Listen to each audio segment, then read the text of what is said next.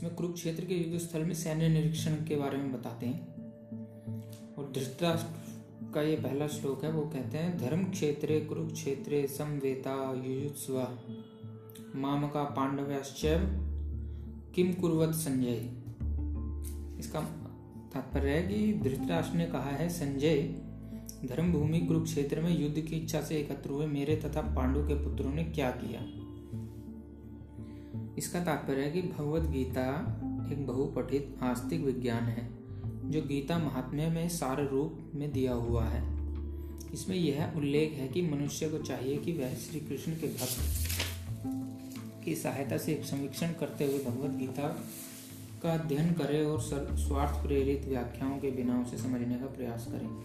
अर्जुन ने जिस प्रकार से साक्षात भगवान कृष्ण से गीता सुनी और उसका उपदेश ग्रहण किया इस प्रकार की स्पष्ट अनुभूति का उदाहरण भगवत गीता में ही है। यह और कहीं नहीं मिलता।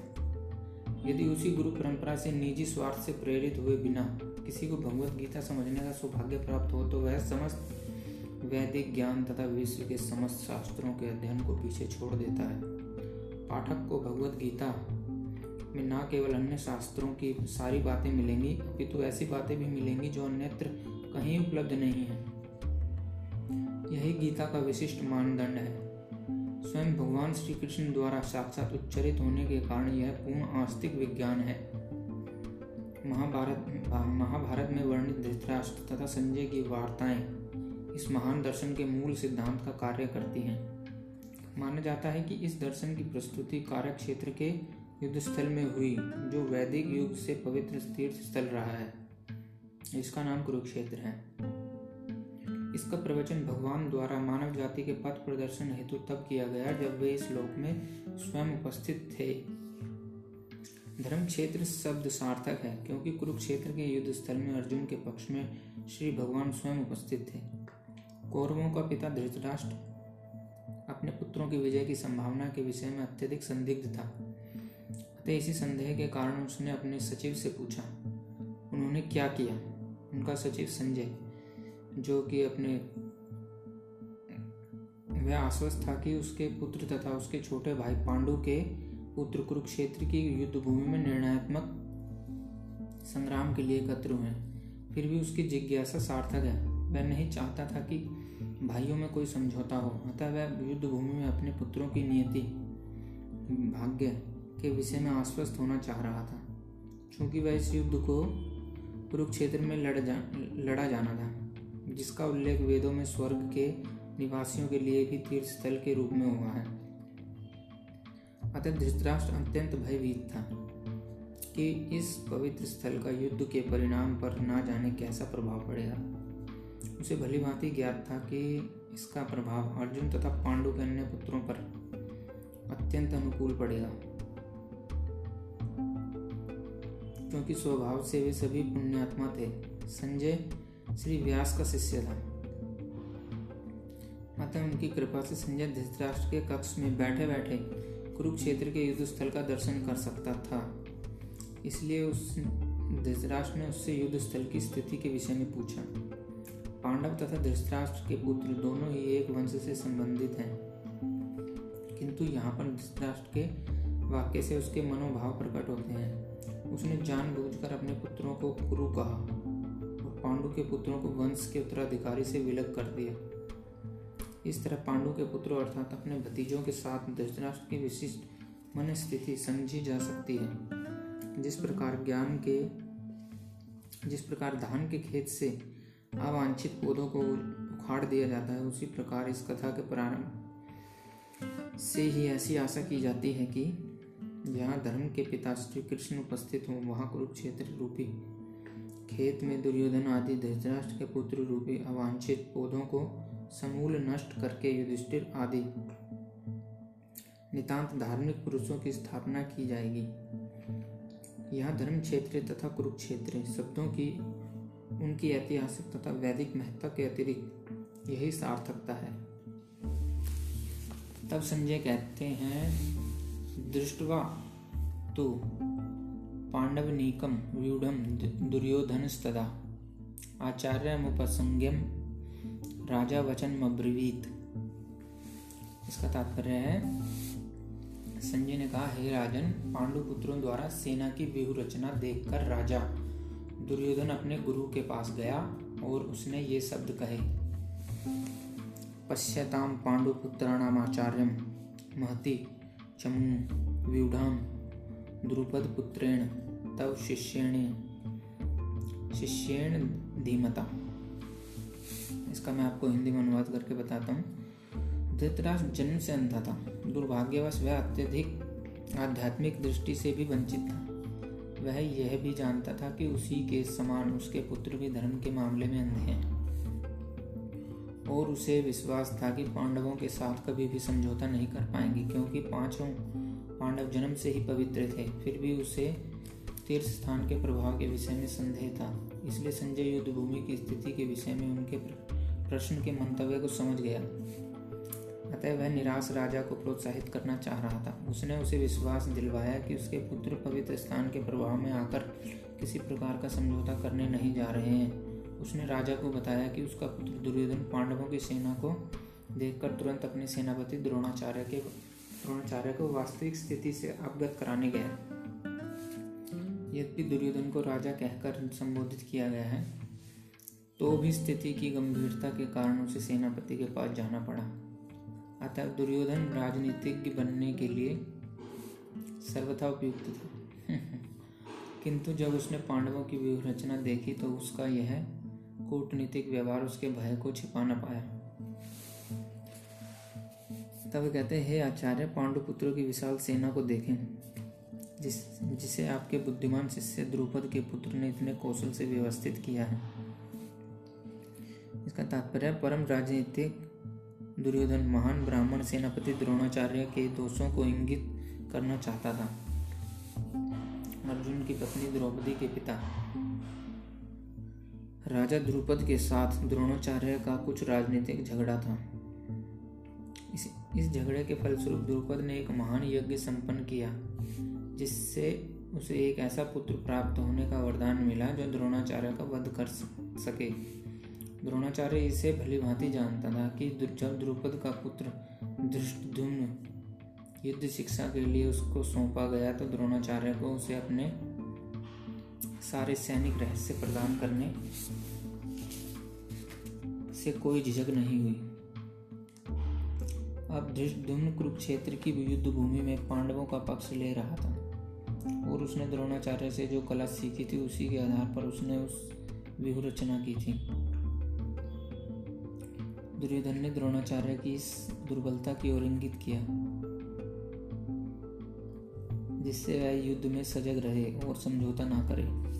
इसके द्वारा वह द्रोणाचार्य को यह भी बताना चाह रहा था कि कहीं वह अपने प्रिय शिष्य पांडवों के प्रति युद्ध में उदारता न दिखा बैठे।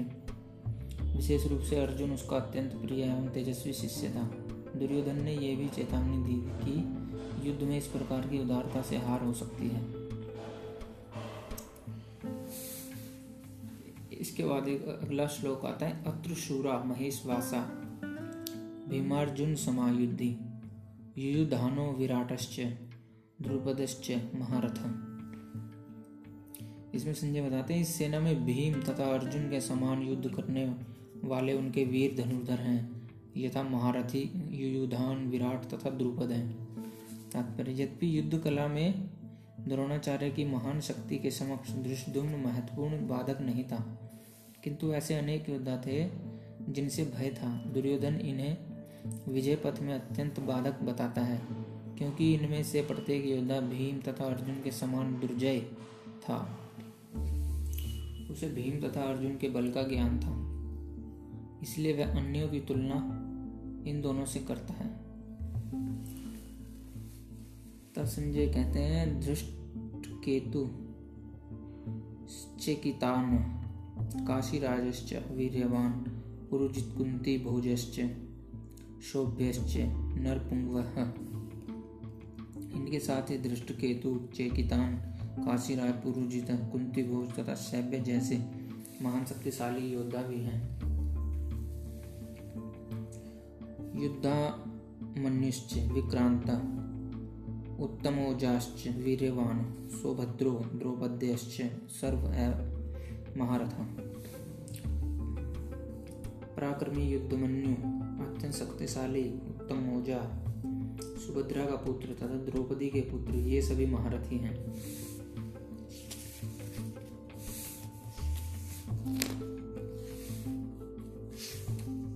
इस कलयुग में जो लोग पर्याप्त बुद्धिमान हैं, वे भगवान की, उनके पार्षदों सहित संकीर्तन यज्ञ द्वारा पूजा करेंगे।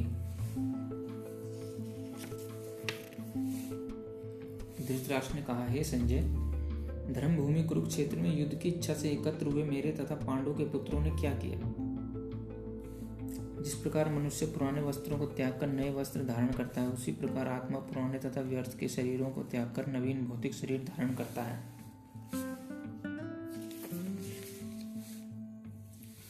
प्रत्येक व्यक्ति इस भौतिक शरीर रूपी रथ पर आरूढ़ है और बुद्धि इसका सारथी है।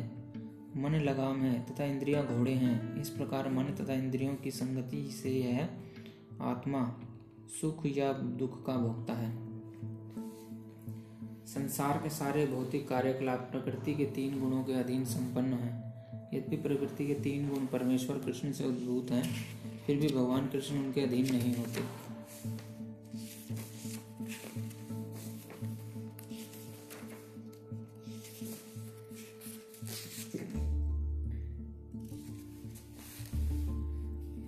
फिर आता है नौवा श्लोक अस्माकम तु विशिष्टा। ये तन्नी बोध द्विजोत्तम। नायका मम सैन्यस्य। संज्ञार्थम तान ब्रवीमी ते। किंतु हे ब्राह्मण श्रेष्ठ, आपकी सूचना के लिए मैं अपनी सेना के उन नायकों के विषय में बताना चाहूँगा जो मेरी सेना को संचालित करने में विशेष रूप से निपुण हैं।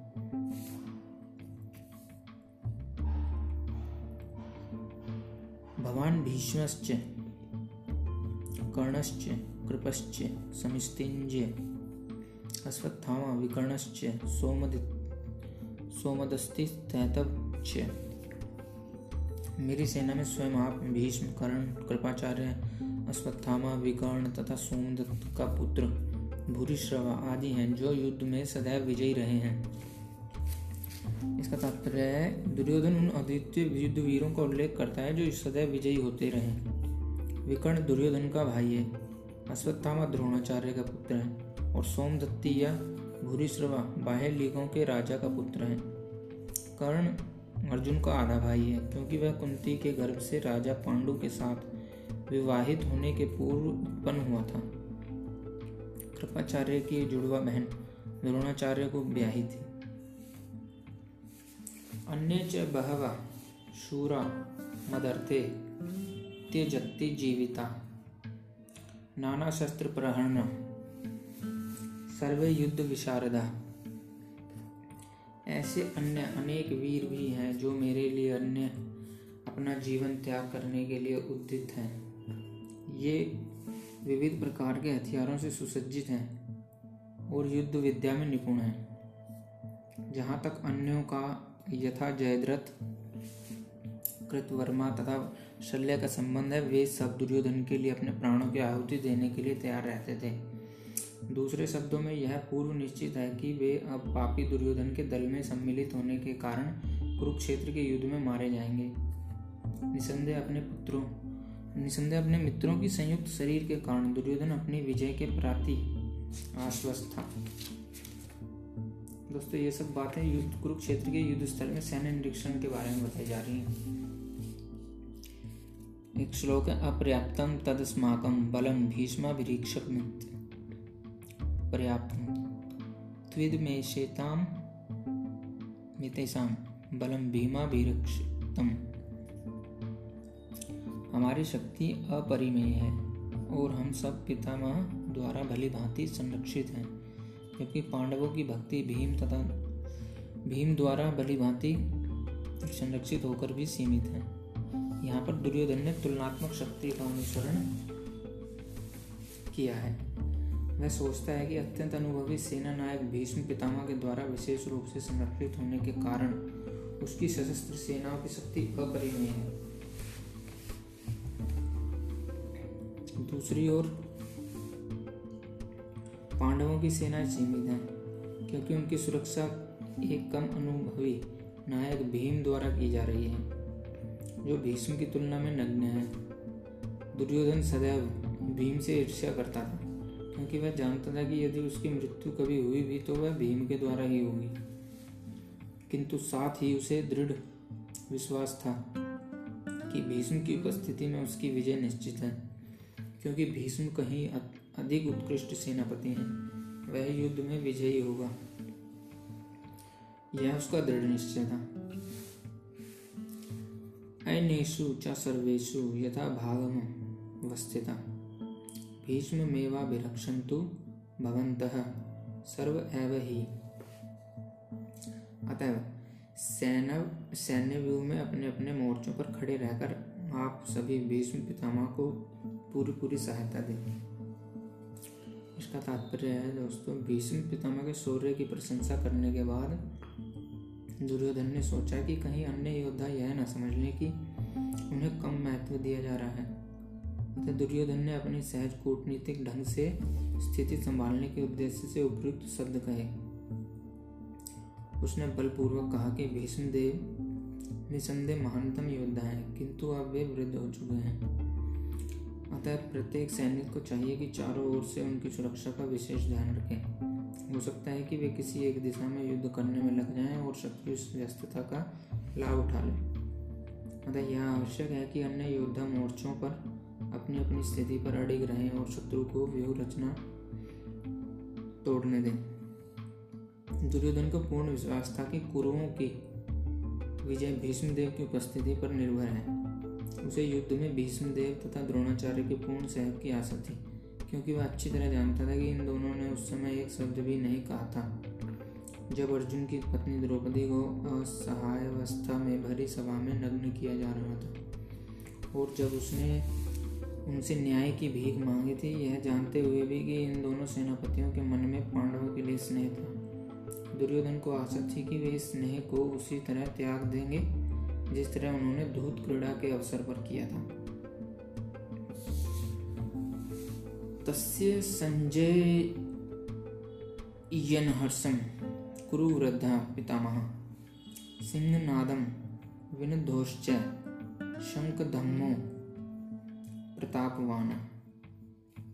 तब कुरुवंश के वयोवृद्ध परम प्रतापी एवं वृद्ध पितामह ने सिंह गर्जना की सी ध्वनि करने वाले अपने संघ को स्वर उच्च स्वर में बजाया जिससे दुर्योधन को हर्ष हुआ। तात्पर्य, कुरुवंश के वयोवृद्ध पितामह अपने पौत्र दुर्योधन को मनोभाव जानने गए और उसके प्रति अपनी स्वाभाविक दयावश उन्होंने उसे प्रसन्न करने के लिए अत्यंत उच्च स्वर से अपना शंख बजाया, जो उनकी सिंह के समान स्थिति के अनुरूप था। अप्रत्यक्ष रूप में शंख के द्वारा प्रतीकात्मक ढंग से उन्होंने अपने हताश पुत्र दुर्योधन को बता दिया कि उन्हें युद्ध में विजय की आशा नहीं है, क्योंकि दूसरे पक्ष में साक्षात भगवान श्री कृष्ण है। फिर भी युद्ध का मार्गदर्शन करना उनका कर्तव्य था, और इस संबंध में वे कोई कसर नहीं रखेंगे। तत्शंखाश्च भैर्यश्च पणवान कगो मुखा सह सेवा भयन हन्यत स शब्दस्तु भवत। तत्पश्चात शंख नगाड़े बिगुल तुरही तथा सींग सहसा एक साथ बज उठे। वह संवेद स्वर अत्यंत कोलाहलपूर्ण था। तथा स्वैतर्य हरे युक्ते महति स्यनंदने स्थितो माधव पांडव चैव दिव्यो शंखो प्रदन्तु दूसरी ओर से श्वेत घोड़ों द्वारा खींचे जाने वाले विशाल रथ पर आसीन कृष्ण तथा अर्जुन ने अपने अपने दिव्य शंख बजाए। भीष्मदेव द्वारा बजाए गए शंख की तुलना में कृष्ण तथा अर्जुन के शंखों को दिव्य कहा गया है। दिव्य शंखों के नाद से यह सूचित हो रहा था कि दूसरे पक्ष की विजय की कोई आशा न थी। क्योंकि कृष्ण पांडवों के पक्ष में थे। जयस्तु पांडुपुत्राणाम येक्षाम पक्षे जनार्दना। जय सदा पांडु के पुत्र जैसों की होती है, क्योंकि भगवान कृष्ण उनके साथ हैं। और जहाँ जहाँ भगवान विद्यमान हैं, वहीं वहीं लक्ष्मी भी रहती हैं, क्योंकि वे अपने पति के बिना नहीं रह सकती। अतः जैसा कि विष्णु या भगवान कृष्ण के शंख द्वारा उत्पन्न दिव्य ध्वनि से सूचित हो रहा था, विजयी तथा श्री दोनों ही अर्जुन की प्रतीक्षा कर रही थी। इसके अतिरिक्त जिस रथ में दोनों मित्र आसीन थे, वे अर्जुन को अग्नि देवता द्वारा प्रदत्त था। और इससे सूचित हो रहा था कि तीनों लोकों में जहाँ कहीं भी जय जाएगा, यह जाएगा, वहाँ विजय निश्चित है। पंचजन्यम, ऋषिकेशो, देवदत्तम, धनंजय, पौंड्रम, धन्नो महाशंकम भीम कर्मा, वृक्कोदर। भगवान कृष्ण ने अपना पंचजन्य शंख बजाया। अर्जुन ने देवदत्त शंख तथा अति भोजी एवं अति मानवीय कार्य करने वाले भीम ने पौंडर नामक भयंकर शंख बजाया। इस श्लोक में भगवान कृष्ण को ऋषिकेश कहा गया है, क्योंकि वे ही समस्त इंद्रियों के स्वामी सारे जीव उनके भिन्नांश हैं।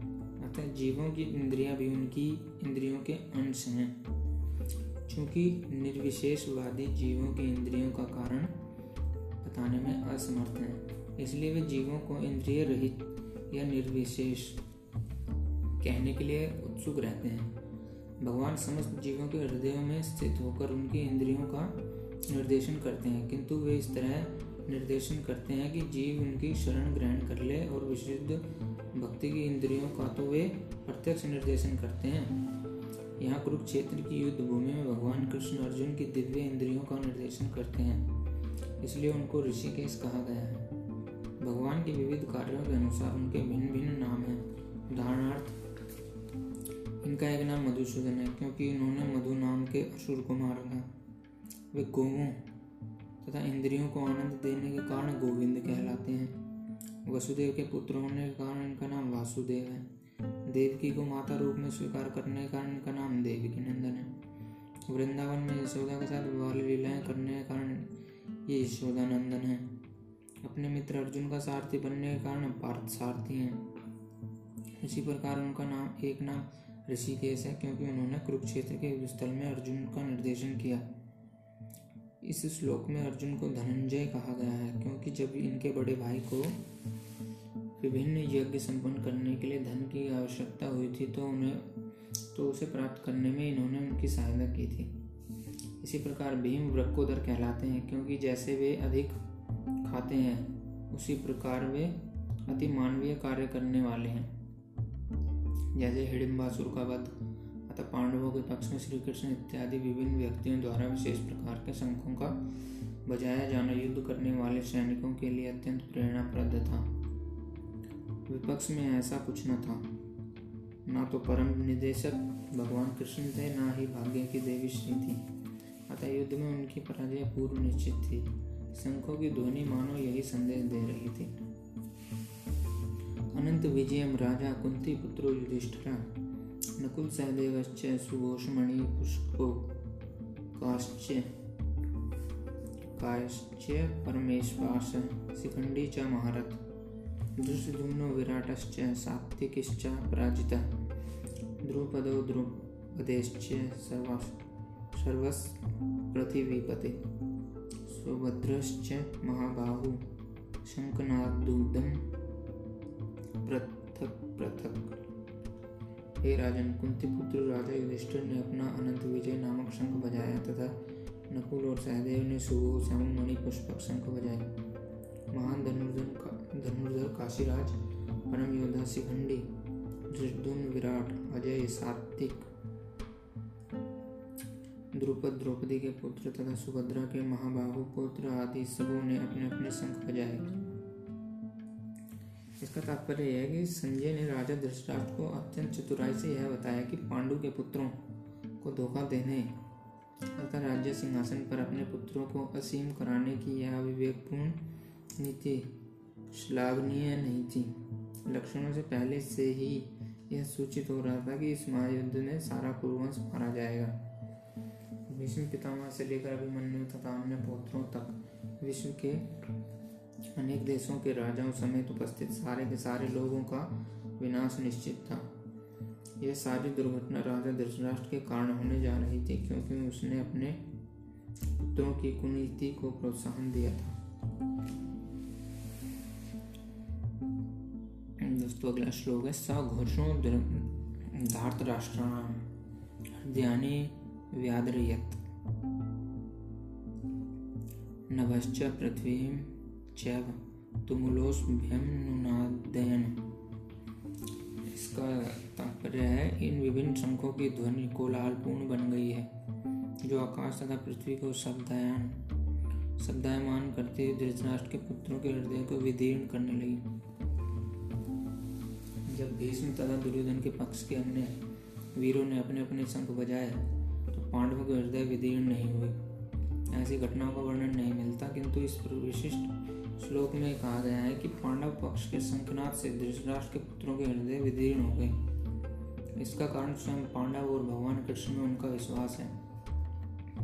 परमेश्वर की शरण ग्रहण करने वालों को किसी प्रकार का भय नहीं रह जाता, चाहे वह कितनी ही विपत्ति में क्यों ना हो। दोस्तों, अगला श्लोक अथ व्यवस्थिता दृष्टा। धात राष्ट्रांग ध्वज प्रवर्ते शास्त्र संपाते। धनुरुद्रम में पांडवा ऋषिकेशम तदा वाक्य मिदमा महीपते। उस समय हनुमान से अंकित ध्वजा लगे रथ पर। आसीन पांडुपुत्र अर्जुन अपना धनुष उठाकर तीर चलाने के लिए उद्यत हुआ। हे राजन धृतराष्ट्र के पुत्रों को व्यूह में खड़ा देखकर अर्जुन ने श्री कृष्ण से वचन किया। युद्ध प्रारंभ होने ही वाला था। उपरुक्त कथन से ज्ञात होता है कि पांडवों की सेना की अप्रत्याशित व्यवस्था से धृतराष्ट्र के पुत्र बहुत कुछ निरुत्साहित थे, क्योंकि युद्ध भूमि में पांडवों का निर्देशन भगवान कृष्ण के आदेश अनुसार हो रहा था। अर्जुन की ध्वजा पर हनुमान का चिन्ह भी विजय का सूचक है, क्योंकि हनुमान से राम तथा रावण युद्ध में राम की सहायता की थी, जिससे राम विजयी हुए थे। इस समय अर्जुन की सहायता के लिए उनके रथ पर राम तथा हनुमान दोनों उपस्थित थे। भगवान कृष्ण साक्षात राम हैं और जहाँ भी राम रहते हैं, वहाँ उनका नित्य सेवक हनुमान होता है तथा उनकी नित्य संगिनी वैभव की देवी सीता उपस्थित रहती हैं। अतः अर्जुन के लिए किसी भी शत्रु से भय का कोई कारण नहीं था। इससे भी अधिक इंद्रियों के स्वामी भगवान कृष्ण निर्देश देने के लिए साक्षात उपस्थित थे। इस प्रकार अर्जुन को युद्ध करने के लिए अर्जुन करने के मामले में सारा सत परामर्श प्राप्त था। ऐसी स्थितियों में जिनकी व्यवस्था भगवान ने अपने शाश्वत भक्त के लिए की थी। निश्चय विजय के लक्षण स्पष्ट थे।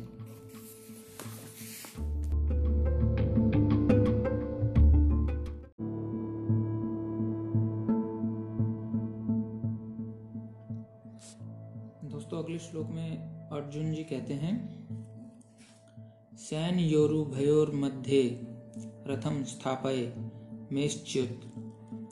याव देतात्रि रक्षिक से हम योद्धुदुकामानुवस्थितान कैरमया सह योद्धव्यमस्नि नरण समुग्धन में इसमें अर्जुन जी कहते हैं कि, हे अच्युत, कृपया करके मेरा रथ दोनों सेनाओं के बीच ले चलें। जिससे मैं यहाँ उपस्थित युद्ध की अभिलाषा रखने वालों को और शास्त्रों की इस महान परीक्षा में, जिनसे मुझे संघर्ष करना है, उन्हें देख सकूँ।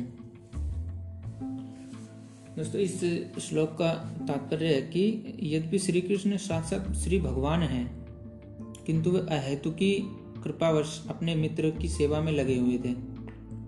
वे अपने भक्तों पर स्नेह दिखाने में कभी नहीं चूकते, इसलिए अर्जुन ने उन्हें अच्युत कहा है। सारथी रूप में उन्हें अर्जुन की आज्ञा का पालन करना था और उन्होंने इसमें कोई संकोच नहीं किया। अतः उन्हें अच्युत कहकर संबोधित किया गया है। यद्यपि उन्होंने अपने भक्त का सारथी पद स्वीकार किया था। किंतु इससे उनकी परम स्थिति अक्षुण थी। प्रत्येक परिस्थिति में वे इंद्रियों के स्वामी श्री भगवान ऋषिकेश हैं। भगवान तथा उनके प्रत्येक सेवक का संबंध अत्यंत मधुर एवं दिव्य होता है। सेवक स्वामी की सेवा करने के लिए सदैव उद्यत रहता है और भगवान भी भक्त की कुछ न कुछ सेवा करने की कोशिश में रहते हैं। वे इसमें विशेष आनंद का अनुभव करते हैं कि वे स्वयं आज्ञादाता न बने, अपितु उनके शब्द भक्त उन्हें आज्ञा दें। चूँकि वे स्वामी हैं, अतः सभी लोग उनके आज्ञा पालक हैं और उनके ऊपर उनको आज्ञा देने वाला कोई नहीं है। किंतु जब वे देखते हैं कि उनका शुद्ध भक्त आज्ञा दे रहा है तो उन्हें दिव्य आनंद मिलता है। यद्यपि वे समस्त परिस्थितियों में अच्युत रहने वाले हैं। भगवान का शुद्ध भक्त होने के कारण अर्जुन को अपने बंधु बांधुओं से युद्ध करने की तनिक भी इच्छा न थी। किंतु दुर्योधन द्वारा शांतिपूर्ण समझौता न करके हठ धर्मिता पर उतारू होने के कारण उसे युद्ध भूमि में आना पड़ा। अतः वह यह जानने के लिए अत्यंत उत्सुक था कि युद्ध भूमि में कौन कौन से अग्रणी व्यक्ति उपस्थित हैं। यद्यपि युद्ध भूमि में शांति प्रयासों का कोई प्रश्न नहीं उठता तो भी वह उन्हें फिर से देखना चाह रहा था। और यह देखना चाह रहा था कि वे अवांछित युद्ध पर किस हद तक तुले हुए हैं।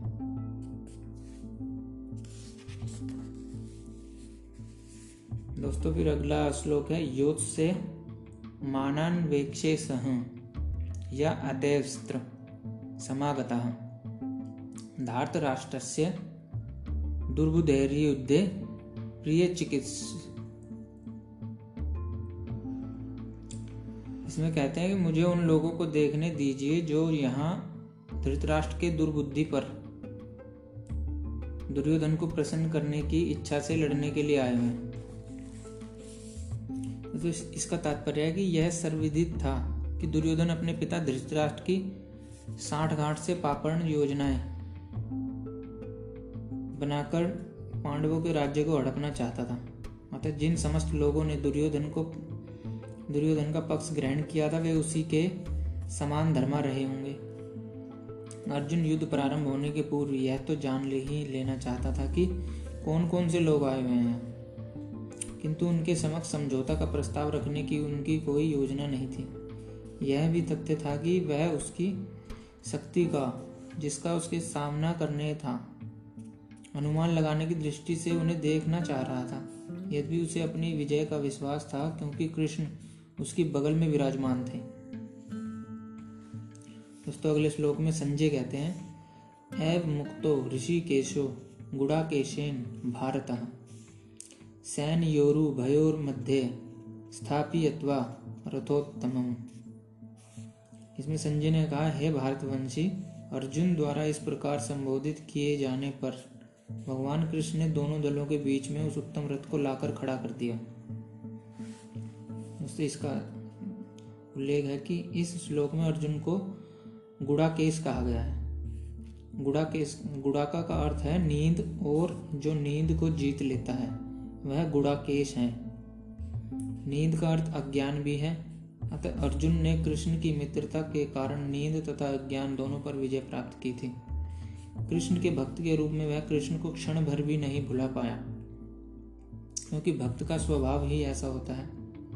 यहाँ तक कि चलते अथवा सोते हुए भी कृष्ण के नाम, रूप, गुणों तथा लीलाओं के चिंतन से भक्त कभी मुक्त नहीं रह सकता। अतः कृष्ण का भक्त उनका निरंतर चिंतन करते हुए नींद तथा अज्ञान दोनों को जीत सकता है। इसी को कृष्ण भावना अमृत या समाधि कहते हैं। प्रत्येक जीव की इंद्रियों तथा मन के निर्देशक, अर्थात ऋषिकेश के रूप में कृष्ण अर्जुन के मंतव्य को समझ गए कि वह क्यों सेनाओं के मध्य में रथ को खड़ा करवाना चाहता है। अतः उन्होंने वैसा ही किया और फिर वे इस प्रकार बोले दोस्तों श्लोक में है, भीष्म द्रोण प्रमुखतः सर्वेशम च महिक्षिकताम।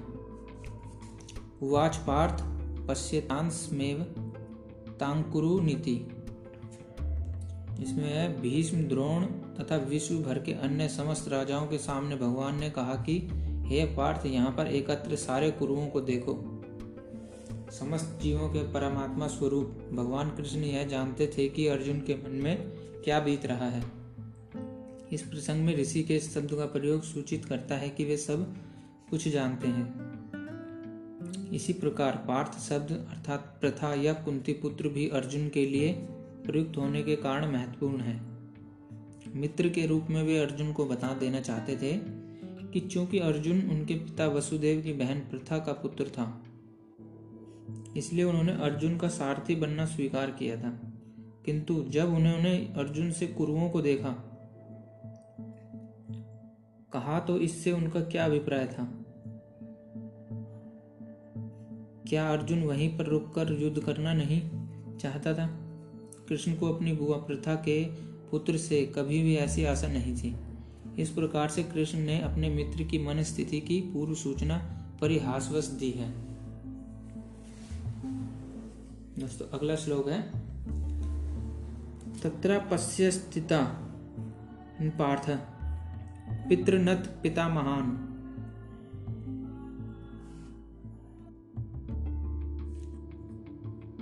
तन्ना पश्यस्ति तान पार्थ। पितृनत, पिता महान आचार्य मातु लाभ्रांत तत्र पुत्रा पौत्रांत्र सखी स्था। श्वशुरान ससु हृदय सैन्य योरुभयोरपि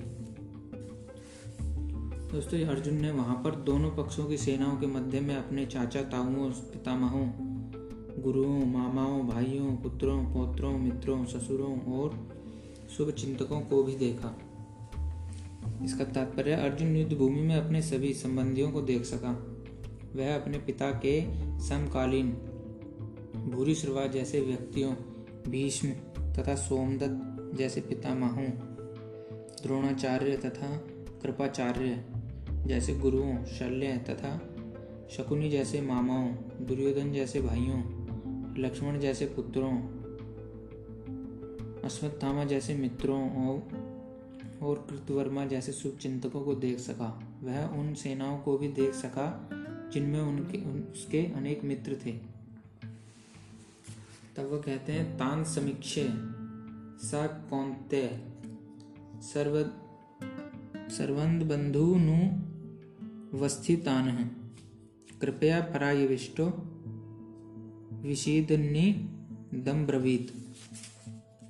दोस्तों इसका अर्थ है जब कुंती पुत्र अर्जुन ने मित्रों तथा संबंधियों की इन विभिन्न श्रेणियों को देखा तो वह करुणा से अभिभूत हो गया और इस प्रकार बोला फिर कहते हैं अर्जुन दृष्ट वेम वे, वेमम स्वजनम कृष्ण युयुत्सव समुपस्थितम सिदंती मम गात्राणी मुखम च परिशुष्यति अर्जुन ने कहा, हे कृष्ण, इस प्रकार युद्ध की इच्छा रखने वाले अपने मित्रों तथा संबंधियों को अपने समक्ष उपस्थित देखकर मेरे शरीर के अंग काँप रहे हैं और मेरा मुख सूखा जा रहा है। इसका यथार्थ भक्ति से युक्त मुक्त युक्त मनुष्य में वे सारे सद्गुण रहते हैं जो सत्पुरुषों तथा देवताओं में पाए जाते हैं। जबकि अभक्त अपनी शिक्षा तथा संस्कृति के द्वारा भौतिक योग्यताओं में चाहे कितना भी उन्नत क्यों न हो, इन ईश्वरीय गुणों से विहीन होता है। अतः स्वजनों, मित्रों तथा संबंधियों को युद्ध भूमि में देखते ही अर्जुन उन सबों के लिए करुणा से अभिभूत हो गया, जिन्होंने परस्पर युद्ध करने का निश्चय किया था।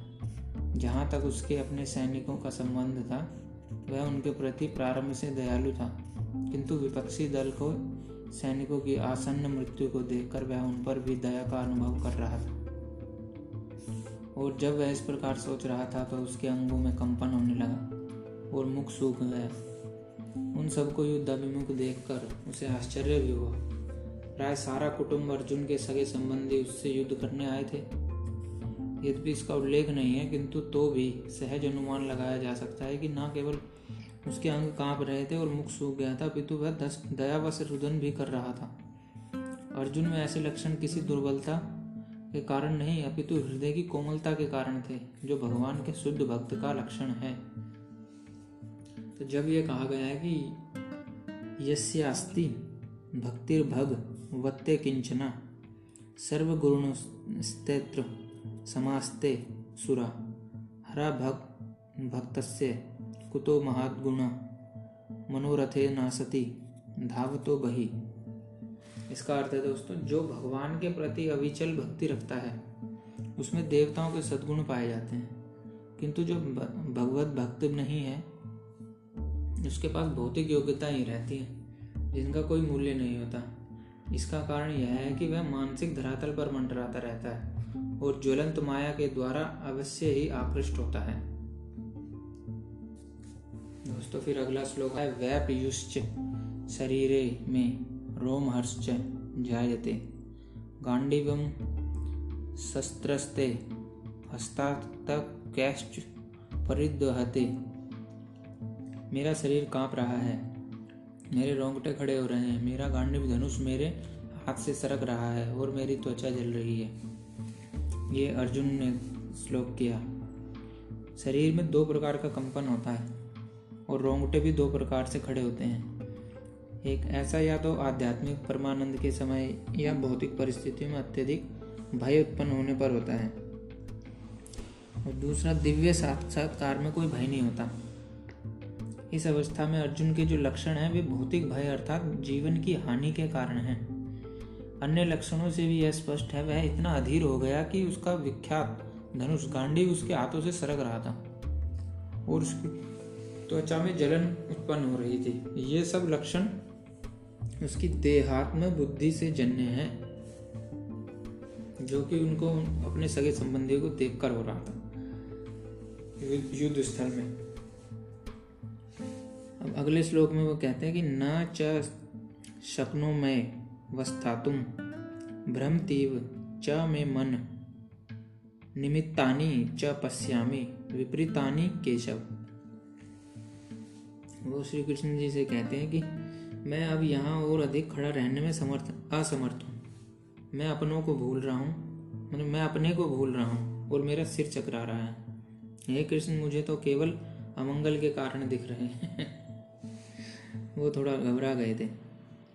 इसका अर्थ है कि अपने अधैर्य के कारण अर्जुन युद्ध भूमि में खड़ा रहने में असमर्थ थे और उन्होंने मन की इस दुर्बलता के कारण उस अविस्मृति, आत्मविस्मृति हो रही थी। भौतिक वस्तुओं के प्रति अत्यधिक आसक्ति के कारण मनुष्य ऐसी मोहमयी स्थिति में पड़ जाता है। भयम द्वितीय अभिनिवेशता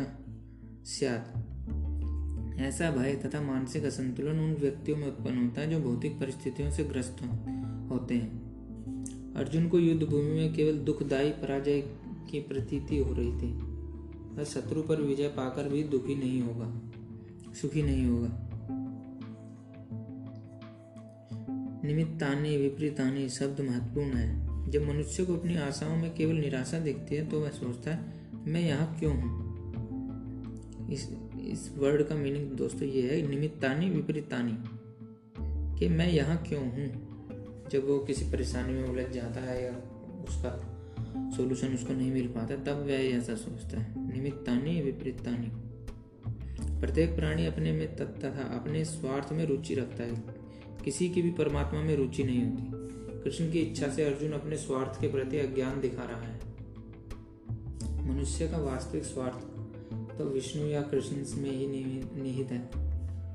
बद्ध जीव इसे भूल जाता है, इसलिए उसे भौतिक कष्ट उठाने पड़ते हैं। अर्जुन ने सोचा कि उसकी विजय केवल उसके शोक का कारण बन सकती है।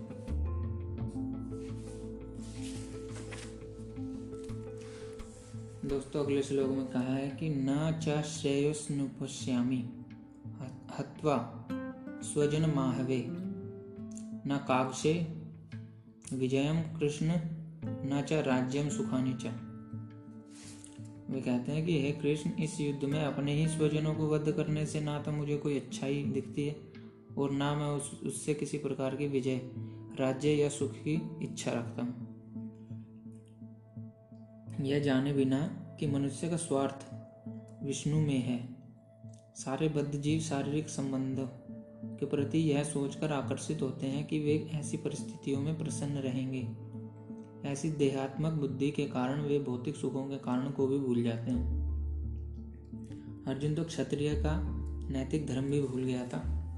कहा जाता है कि दो प्रकार के मनुष्य परम शक्तिशाली तथा जाज्वल्यमान सूर्यमंडल में प्रवेश करने योग्य होते हैं। ये है, एक तो क्षत्रिय जो कृष्ण की आज्ञा से युद्ध में मरता है, तथा दूसरा सन्यासी जो आध्यात्मिक अनुशासन अनुशीलन में लगा रहता है। अर्जुन अपने शत्रुओं को भी मारने से विमुख हो रहा है। अपने संबंधियों की बात तो छोड़ दें, वह सोचता है कि स्वजनों को मारने से उसे जीवन में सुख नहीं मिल सकेगा, अतः वह लड़ने के इच्छुक नहीं है। जिस प्रकार की भूख ना लगने पर कोई भोजन बनाने को तैयार नहीं होता उसने तो वन जाने का निश्चय कर लिया, जहाँ वह एकांत में निराशा पूर्ण पूर्ण जीवन काट सके। किंतु क्षत्रिय होने के नाते उसे अपने जीवन निर्वाह के लिए राज्य चाहिए, क्योंकि क्षत्रिय कोई अन्य कार्य नहीं कर सकता। किंतु अर्जुन के पास राज्य कहाँ है? उसके लिए तो राज्य प्राप्त करने का एकमात्र अवसर है कि अपने बंधु बांधवों से लड़कर अपने पिता के राज्य का उत्तराधिकार प्राप्त करे, जिसे वह करना नहीं चाह रहा। इसलिए वह अपने को जंगल में एकांतवास करके निराशा का एकांत जीवन बिताने के योग्य समझ जाता है। दोस्तों, फिर अगला श्लोक है, किम नो राज्येन गोविंद किम भागेर जीवितेन वा। येषाम अर्थे काक्षिक्तम नो राज्यम भोगा सुखानी चा। ता इन्वेवस्थिता युद्धे प्राणमस्तकत्वा धनानि च। आचार्य पितर पुत्रस्तैव च पितामह। मातुला शुरा पौत्रा, शल्या संबंधिनस्तथा एतान् हन्तुमिच्छामि धन्नोत्तस्पि मधुसूदन। अपि त्रैलोक्य राज्यस्य हेतु किं न महिकृते। निहत्य धृतराष्ट्र का प्रीति जनार्दन जनार्दन हे गोविंद, हमें राज्य सुख अथवा इस जीवन से क्या लाभ? क्योंकि जिन सारे लोगों के लिए हम उन्हें चाहते हैं, वे ही इस युद्ध भूमि में खड़े हैं। हे मधुसूदन, जब गुरुजन, पितृगण, पुत्रगण, पितामह, मामा, ससुर पौत्रगण साले तथा अन्य सारे संबंधी अपना अपना धन एवं प्राण देने के लिए तत्पर हैं और मेरे समक्ष खड़े हैं। तो फिर मैं इन सबको क्यों मारना चाहूँगा? भले ही वे मुझे क्यों ना मार डालें। हे जीवों के पालक, मैं इन सबों से लड़ने को तैयार नहीं हूँ। भले ही बदले में मुझे तीनों लोग क्यों ना मिलते हैं। इस पृथ्वी की तो बात ही छोड़ दो। भला धृतराष्ट्र के पुत्रों को मारकर हमें कौन सी प्रसन्नता मिलेगी? अर्जुन ने भगवान श्री कृष्ण को गोविंद कहकर यह संबोधित किया कि क्योंकि वे गौों तथा इंद्रियों की समस्त प्रसन्नता के विषय हैं। इस विशिष्ट शब्द का प्रयोग करके अर्जुन संकेत करता है कि कृष्ण यह समझे कि अर्जुन की इंद्रियाँ कैसे तृप्त होंगी। किंतु गोविंद हमारी इंद्रियों को तुष्ट करने के लिए नहीं है। हाँ यदि हम गोविंद की इंद्रियों को तुष्ट करने का प्रयास करते हैं तो हमारी इंद्रियाँ स्वतुष्ट होती हैं। भौतिक दृष्टि से प्रत्येक व्यक्ति अपनी इंद्रियों को तुष्ट करना चाहता है और चाहता है कि ईश्वर उसके आज्ञा पालक की तरह काम करें। किंतु ईश्वर उसकी तृप्ति वहीं तक करते हैं जितनी के वे पात्र होते हैं। उस हद तक जि, नहीं जितना चाहते हैं कि उस हद तक नहीं जितना वे चाहते हैं। किंतु जब कोई इसके विपरीत मार्ग ग्रहण करता है अर्थात जब वह अपनी इंद्रियों की तृप्ति की चिंता न करके गोविंद की इंद्रियों की तुष्टि करने का प्रयास करता है तो गोविंद की कृपा से जीव की सारी इच्छाएँ पूर्ण हो जाती हैं। यहाँ पर जाति तथा कुटुंबियों के प्रति अर्जुन का प्रगाढ़ स्नेह आंशिक रूप से इन सबके प्रति उसकी स्वाभाविक करुणा के कारण है। अतः यह युद्ध करने के लिए तैयार नहीं है। हर व्यक्ति अपने वैभव का प्रदर्शन अपने मित्रों तथा परिजनों के समक्ष करना चाहता है। किंतु अर्जुन को भय है कि उसके सारे मित्र तथा परिजन युद्ध भूमि में मारे जाएँगे और वह विजय के पश्चात उनके साथ अपने वैभव का उपयोग नहीं कर सकेगा। भौतिक जीवन का यह सामान्य लेखा जोखा है। किंतु आध्यात्मिक जीवन इससे सर्वथा भिन्न होता है। क्योंकि भक्त भगवान की इच्छाओं की पूर्ति करना चाहता है। अतः भगवत इच्छा होने पर वह भगवान की सेवा के लिए सारे ऐश्वर्य स्वीकार कर सकता है। किंतु यदि भगवत इच्छा ना हो तो वह एक पैसा भी ग्रहण नहीं करता। अर्जुन अपने संबंधियों को मारना नहीं चाह रहा था। और यदि उनको मारने की आवश्यकता हो तो अर्जुन की इच्छा थी कि कृष्ण स्वयं उनका वध करे। इस समय उसे यह पता नहीं है कि कृष्ण उन सबों को युद्ध भूमि में आने के पूर्व ही मार चुके हैं। और अब उसे निमित्त मात्र बनना है। इसका उद्घाटन अगले अध्याय में होगा। भगवान का असली भक्त होने के कारण अर्जुन अपने अत्याचारी बंधु बांधवों से प्रतिशोध नहीं लेना चाहता था। किंतु यह तो भगवान की योजना थी कि सबका वध हो। भगवत भक्त दुष्टों से प्रतिशोध नहीं लेना चाहते। किंतु भगवान दुष्टों द्वारा भक्त के उत्पीड़न को सहन नहीं कर पाते। भगवान किसी व्यक्ति को अपनी इच्छा से क्षमा कर सकते हैं, किंतु यदि कोई उनके भक्त को हानि पहुंचाता है तो वे उसे क्षमा नहीं कर सकते। इसलिए भगवान इन दुराचार्यों का वध करने के लिए उद्यत थे। मतलब मजबूर थे। यद्यपि अर्जुन उन्हें क्षमा करना चाहता था, लेकिन भगवान नहीं चाहते थे, क्योंकि उन्होंने इनके साथ इतना गलत व्यवहार किया है इनके साथ इतना और ऊपर से जाकर सम्मिलित हो गए कौरवों में। दोस्तों, अगला श्लोक है, पाप मेवाश्रय देशना देशमना। हत्वे ताना तत्यानी तस्मन्ना हर्यम वयम हंतु धृतराष्ट्रान् स्वजनम हे कथम हत्वा सुखिनः श्याम माधव। तो इसका तात्पर्य है, यदि हम ऐसे आती आतताइयों का वध करते हैं तो हम पर पाप चढ़ेगा। अतः यह उचित नहीं होगा कि हम धृतराष्ट्र के पुत्रों तथा उनके मित्रों का वध करें। हे लक्ष्मीपति कृष्ण, इससे हमें क्या लाभ होगा? और अपने ही कुटुंबियों को मारकर हम किस प्रकार सुखी हो सकते हैं? वैदिक आदेशानुसार आतताई छह प्रकार के होते हैं।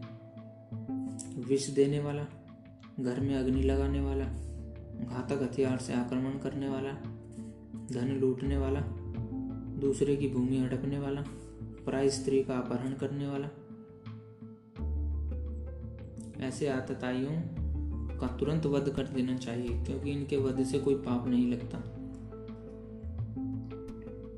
आतताइयों का इस तरह वध करना किसी सामान्य व्यक्ति को शोभा दे सकता है, किंतु अर्जुन कोई सामान्य व्यक्ति नहीं है। स्वभाव से साधु है, अतः वह उनके साथ साधुवत व्यवहार करना चाहता था।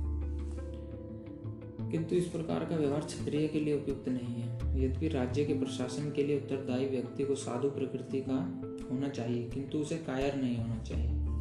उदाहरण, भगवान राम इतने साधु थे कि आज भी लोग राम राज्य में रहना चाहते हैं, किंतु उन्होंने कभी कायरता प्रदर्शित नहीं की।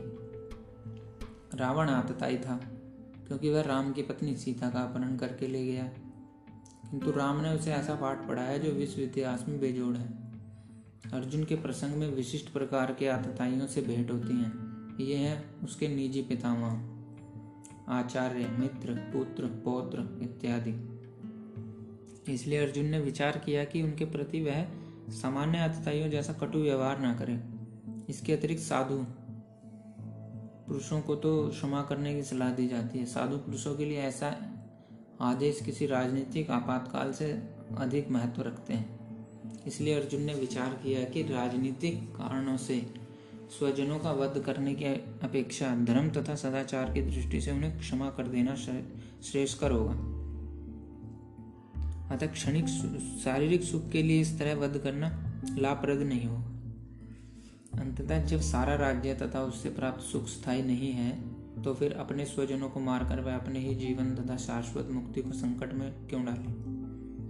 अर्जुन द्वारा कृष्ण को माधव अथवा लक्ष्मीपति के रूप में संबोधित करना भी सार्थक है। वह लक्ष्मीपति कृष्ण को यह बताना चाह रहे थे कि वे उसे ऐसा काम करने के लिए प्रेरित ना करें जिससे अनिष्ट हो। किंतु कृष्ण कभी भी किसी का अनिष्ट नहीं चाहते। भक्तों का कदापि नहीं। तो फिर अगला श्लोक है यद्यपेयते न पश्यन्ति, लोगोपहत चेतसा। कुलक्ष्य दोषम मित्र दोहे च पातकम कथम न यज्ञमस्याभि? पापादस्मान्ये वर्तितुम कुलक्ष्य कृतम दोषम पर पश्य विदर्जनार्दन वे कहते हैं कि, हे जनार्दन, यद्यपि लोग से अभिभूत चित्त वाले ये लोग अपने परिवार को मारने या अपने मित्र से द्रोह करने में कोई दोष नहीं देखते, किंतु हम लोग जो परिवार के विनाश करने में अपराध देख सकते हैं, ऐसे पाप कर्मों में क्यों प्रवृत्त हो? कृष्ण कहते हैं, अर्जुन से कि क्षत्रिय ये यह आशा नहीं की जाती कि वह अपने विपक्षी दल द्वारा युद्ध करने या जुआ खेलने का आमंत्रण दिए जाने पर मना करे। ऐसी अनिवार्यता में अर्जुन लड़ने से नकार नहीं सकता। क्योंकि उसको दुर्योधन के दल ने ललकारा था इस प्रसंग में अर्जुन ने विचार किया कि हो सकता है कि दूसरा पक्ष इस ललकार के परिणामों के प्रति अनभिज्ञ हो। किंतु अर्जुन को तो दुष्परिणाम दिखाई पड़ रहे थे। वह इस ललकार को स्वीकार नहीं कर सकता। यदि परिणाम अच्छा हो तो कर्तव्य वस्तुतः पालनीय है। किंतु यदि परिणाम विपरीत हो तो हम उसके लिए बाध्य नहीं होते। इन पक्ष विपक्षों पर विचार करके अर्जुन ने युद्ध न करने का निश्चय किया। फिर वो कहते हैं कुलक्षे प्रणश्यंती कुल धर्मा सनातना धर्मे नष्टे कुलम कृतस्त्र मद मदमोर्स विभव विभव युतु। कुल वे कहते हैं कि कुल का नाश होने पर सन, सनातन कुल परंपरा नष्ट हो जाती है। और इस तरह शोष शेष कुल भी अधर्म में प्रवृत्त हो जाता है। इसका तात्पर्य वर्णाश्रम व्यवस्था में धार्मिक परंपराओं के अनेक नियम हैं, जिनकी सहायता से परिवार के सदस्य ठीक से उन्नति करके आध्यात्मिक मूल्यों की उपलब्धि कर सकते हैं। परिवार में जन्म से लेकर मृत्यु तक के सारे संस्कारों के लिए वयोवृद्ध लोग उत्तरदायी होते हैं। किंतु इन वयोवृद्धों की मृत्यु के पश्चात संस्कार संबंधी पारिवारिक परंपराएँ रुक जाती हैं। और परिवार के जो तरुण सदस्य बचे रहते हैं, वे अधर्ममय व्यसनों में प्रवृत्त होने से मुक्ति लाभ से वंचित रह सकते हैं। अतः किसी भी कारणवश परिवार के वयोवृद्धों का वध नहीं होना चाहिए। फिर वे अगले श्लोक में कहते हैं कि, अधर्माभिभव वात कृष्ण, प्रदुष्यंती कुल स्त्रिय, स्त्रीषु दृष्टासु वर्णेश जायते वर्णासंकार। हे कृष्ण, जब कुल में अधर्म प्रमुख होता हो जाता है तो कुल की स्त्रियाँ दूषित हो जाती हैं और स्त्रीत्व के पतन से ही वृष्णिवंशी अवांछित संतानें उत्पन्न होती हैं। दोस्तों, इस श्लोक का तात्पर्य है कि जीवन में शांति, सुख तथा आध्यात्मिक उन्नति का मुख्य सिद्धांत मानव समाज से अच्छी संतान का होना है। वर्णाश्रम, धर्म के नियम इस प्रकार बनाए गए थे कि राज्य तथा जाति की आध्यात्मिक उन्नति के लिए समाज में अच्छी संतान उत्पन्न हो। ऐसी संतान समाज में स्त्री के अस्तित्व और उसकी निष्ठा पर निर्भर करती है। जिस प्रकार बालक सरलता से कुमार्गामी बन जाते हैं, उसी प्रकार स्त्रियाँ भी पतनोन्मुखी होती हैं। अतः बालकों तथा स्त्रियों दोनों को ही समाज के वयोवृद्धों का संरक्षण आवश्यक है। स्त्रियाँ विभिन्न धार्मिक प्रथाओं में संलग्न रहने पर व्यभिचारिणी नहीं होंगी। चाणक्य पंडित के अनुसार सामान्यतया स्त्रियाँ अधिक बुद्धिमान नहीं होती, अतः वे विश्वसनीय नहीं है। इसलिए उन्हें विविध कुल परंपराओं में व्यस्त रहना चाहिए। और इस तरह उनके अस्तित्व तथा अनुरक्ति से ऐसी संतान जन्मेगी जो वर्णाश्रम धर्म में भाग लेने के योग्य होंगी। ऐसी, ऐसे वर्णाश्रम धर्म के विनाश से यह स्वाभाविक है कि स्त्रियाँ स्वतंत्रता पूर्वक पुरुषों से मिल सकेंगी और वे भी चार को प्रशय मिलेगा, जिससे अवांछित संतानें उत्पन्न होंगी। निठल्ले लोग भी समाज में वे विचार को प्रेरित करते हैं। और इस तरह अवांछित बच्चों की बाढ़ आ जाती है, जिससे मानव जाति पर युद्ध और महामारी का संकट छा जाता है। दोस्तों, अगला श्लोक है संकरो नरकायेव कुलघानां कुलस्य च पतन्ति पितरो रेशाम लुप्तपिंडोत्कय क्रिया।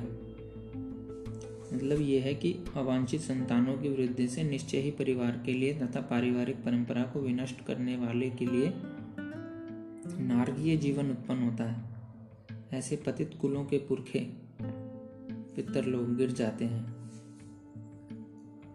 क्योंकि उन्हें जल तथा पिंडदान देने की क्रियाएँ समाप्त हो जाती हैं। दोस्तों इसका तात्पर्य है कि सकाम कर्म के विधि विधानों के अनुसार कुल के पितरों को समय समय पर जल तथा पिंडदान दिया जाना चाहिए। यह दान विष्णु द्वारा, विष्णु पूजा द्वारा किया जाता है। क्योंकि विष्णु को अर्पित भोजन के उच्चिष्ट भाग के खाने से सारे पाप कर्मों से उद्धार हो जाता है। कभी कभी पितरगण विविध प्रकार के पाप कर्मों से ग्रस्त हो सकते हैं और कभी कभी उनमें से कुछ को स्थूल शरीर प्राप्त न हो सकने के कारण उन्हें प्रेतों के रूप में सूक्ष्म शरीर धारण करने के लिए बाध्य होना पड़ता है। अतः जब वंशजों द्वारा पितरों को बचा प्रसाद अर्पित किया जाता है तो उनका प्रेत, योनि या अन्य प्रकार के दुखमय जीवन से उद्धार होता है। पितरों को इस प्रकार, इस तरह की सहायता पहुंचाना पहुंचाना कुल परंपरा है। और जो लोग भक्ति का जीवन यापन नहीं करते, उन्हें ये अनुष्ठान करने होते हैं। केवल भक्ति करने से मनुष्य सैकड़ों या क्या हज़ारों पितरों को ऐसे संकटों से उबार सकता है। भागवत में कहा गया कि देव ऋषि भूत भूत पितना नृणा, पितृणा, न किंकरो न्यायमणि च राजना। सर्वत्मना, या शरणम शरणम गतो मुकुंद परिहत्य कृतम। इसका तात्पर्य है, जो पुरुष अन्य समस्त कर्तव्यों का त्याग कर, मुक्ति के दाता मुकुंद के चरण कमलों की शरीर की शरण ग्रहण करता है और इस पद पर गंभीरता पूर्वक चलता है। वह देवताओं, मुनियों, सामान्य जीवों, स्वजनों, मनुष्य या पितरों के प्रति अपने कर्तव्य या ऋण से मुक्त हो जाता है। श्री भगवान की सेवा करने से ऐसे दायित्व अपने आप पूरे हो जाते हैं। दोस्तों, अगला श्लोक है। दोषे रेते कुलघानाम वर्ण संकरा कारके। उत्साधनते जातिर्धर्म कुल धर्माश्च शाश्वता। इसका तात्पर्य जो लोग कुल परंपरा को विनष्ट करते हैं और कुछ इस तरह अवांछित संतानों को जन्म देते हैं, उनके दुष्कर्मों से समस्त प्रकार की सामुदायिक योजनाएँ तथा पारिवारिक कल्याण कार्य विनष्ट हो जाते हैं। इसका तात्पर्य है कि संतान धर्म या वर्णाश्रम धर्म द्वारा निर्धारित मानव समाज के चारों वर्णों के लिए सामुदायिक योजनाएँ तथा पारिवारिक कल्याण कार्य इसलिए नियोजित हैं कि मनुष्य चरम मोक्ष प्राप्त कर सके। अतः समाज के अनुत्तरदायी नायकों द्वारा सनातन धर्म परंपरा के विखंडन से उस समाज में अव्यवस्था फैलती है। फलस्वरूप जो लोग लोग जीवन के उद्देश्य विष्णु को भूल जाते हैं, ऐसे नायक अंधे कहलाते हैं। और जो लोग इनका अनुगमन करते हैं, वे निश्चय ही कुव्यवस्था की ओर अग्रसर होते हैं। दोस्तों, अगला श्लोक है, उत्सन्न कुल धर्माणाम, मनुष्याणाम जनार्दन, नरके नियंतम, वासो भक्तित्यनुशुश्रुम वो कहते हैं, हे प्रजापालक कृष्ण, मैंने गुरु परंपरा से सुना है कि जो लोग कुल धर्म का विनाश करते हैं, वे सदैव नरक में वास करते हैं। इसका तात्पर्य, अर्जुन अपने तर्कों को अपने निजी अनुभव पर न आधारित करके आचार्यों से जो सुन रखा है, उस पर आधारित करता है। वास्तविक ज्ञान प्राप्त करने की यही विधि है। जिस व्यक्ति ने पहले से ज्ञान प्राप्त कर रखा है, उस व्यक्ति की सहायता के बिना कोई भी वास्तविक ज्ञान तक नहीं पहुँच सकता। वर्णाश्रम धर्म की एक पद्धति के अनुसार मृत्यु के पूर्व मनुष्य को पाप कर्मों के लिए प्रायश्चित करना होता है, जो पापात्मा है। उसे इस विधि का अवश्य उपयोग करना चाहिए। ऐसा किए बिना मनुष्य निश्चित रूप से नरक भेजा जाएगा, जहाँ उसे अपने पाप कर्मों के लिए कष्टमय जीवन बिताना होगा। दोस्तों, अगला श्लोक अहो बत महत पापम क्रतु व्यवस्थिता वयम। यद्राज्य सुख लोभेन हंतु स्वजन मुद्दता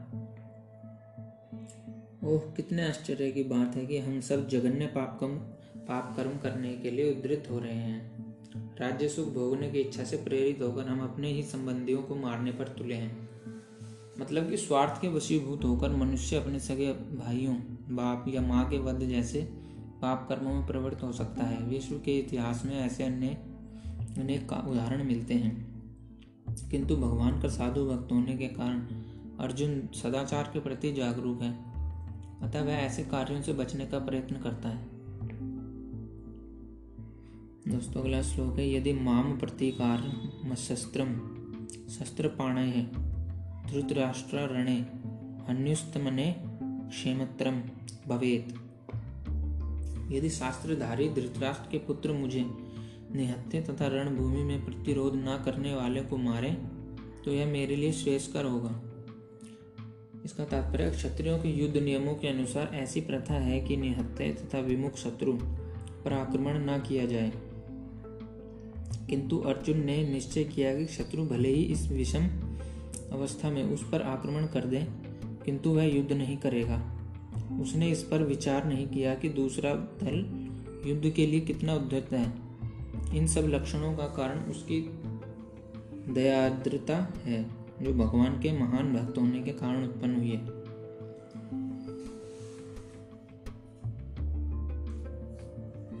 दोस्तों, फिर संजय कहते हैं कि एव मुक्तवार, मुक्तावार्जुन संख्य रथोपस्थ उपाविशत उपाविशत। विसृज्य संसरम। चापम शोकन शोक संविग्रम मानस। संजय ने कहा युद्ध भूमि में इस प्रकार कहकर अर्जुन ने अपना धनुष तथा बाण एक और रख दिया और शोक संतप्त संतप्त चित्त से रथ के आसन पर बैठ गया।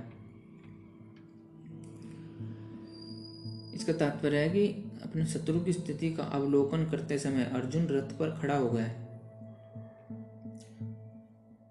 किंतु वह शोक से इतना संतप्त हो उठा कि अपना धनुष बाण एक और रखकर रथ के आसन पर पुनः बैठ गया।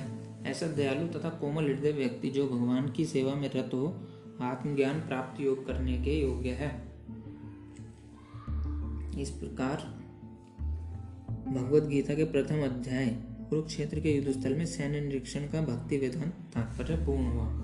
दोस्तों, ये था हमारे अध्याय एक, जिसमें कुरुक्षेत्र के समस्त श्लोकों का वर्णन किया गया था और युद्ध स्थल पर उन्होंने क्या निरीक्षण किया? अर्जुन और कृष्ण द्वारा।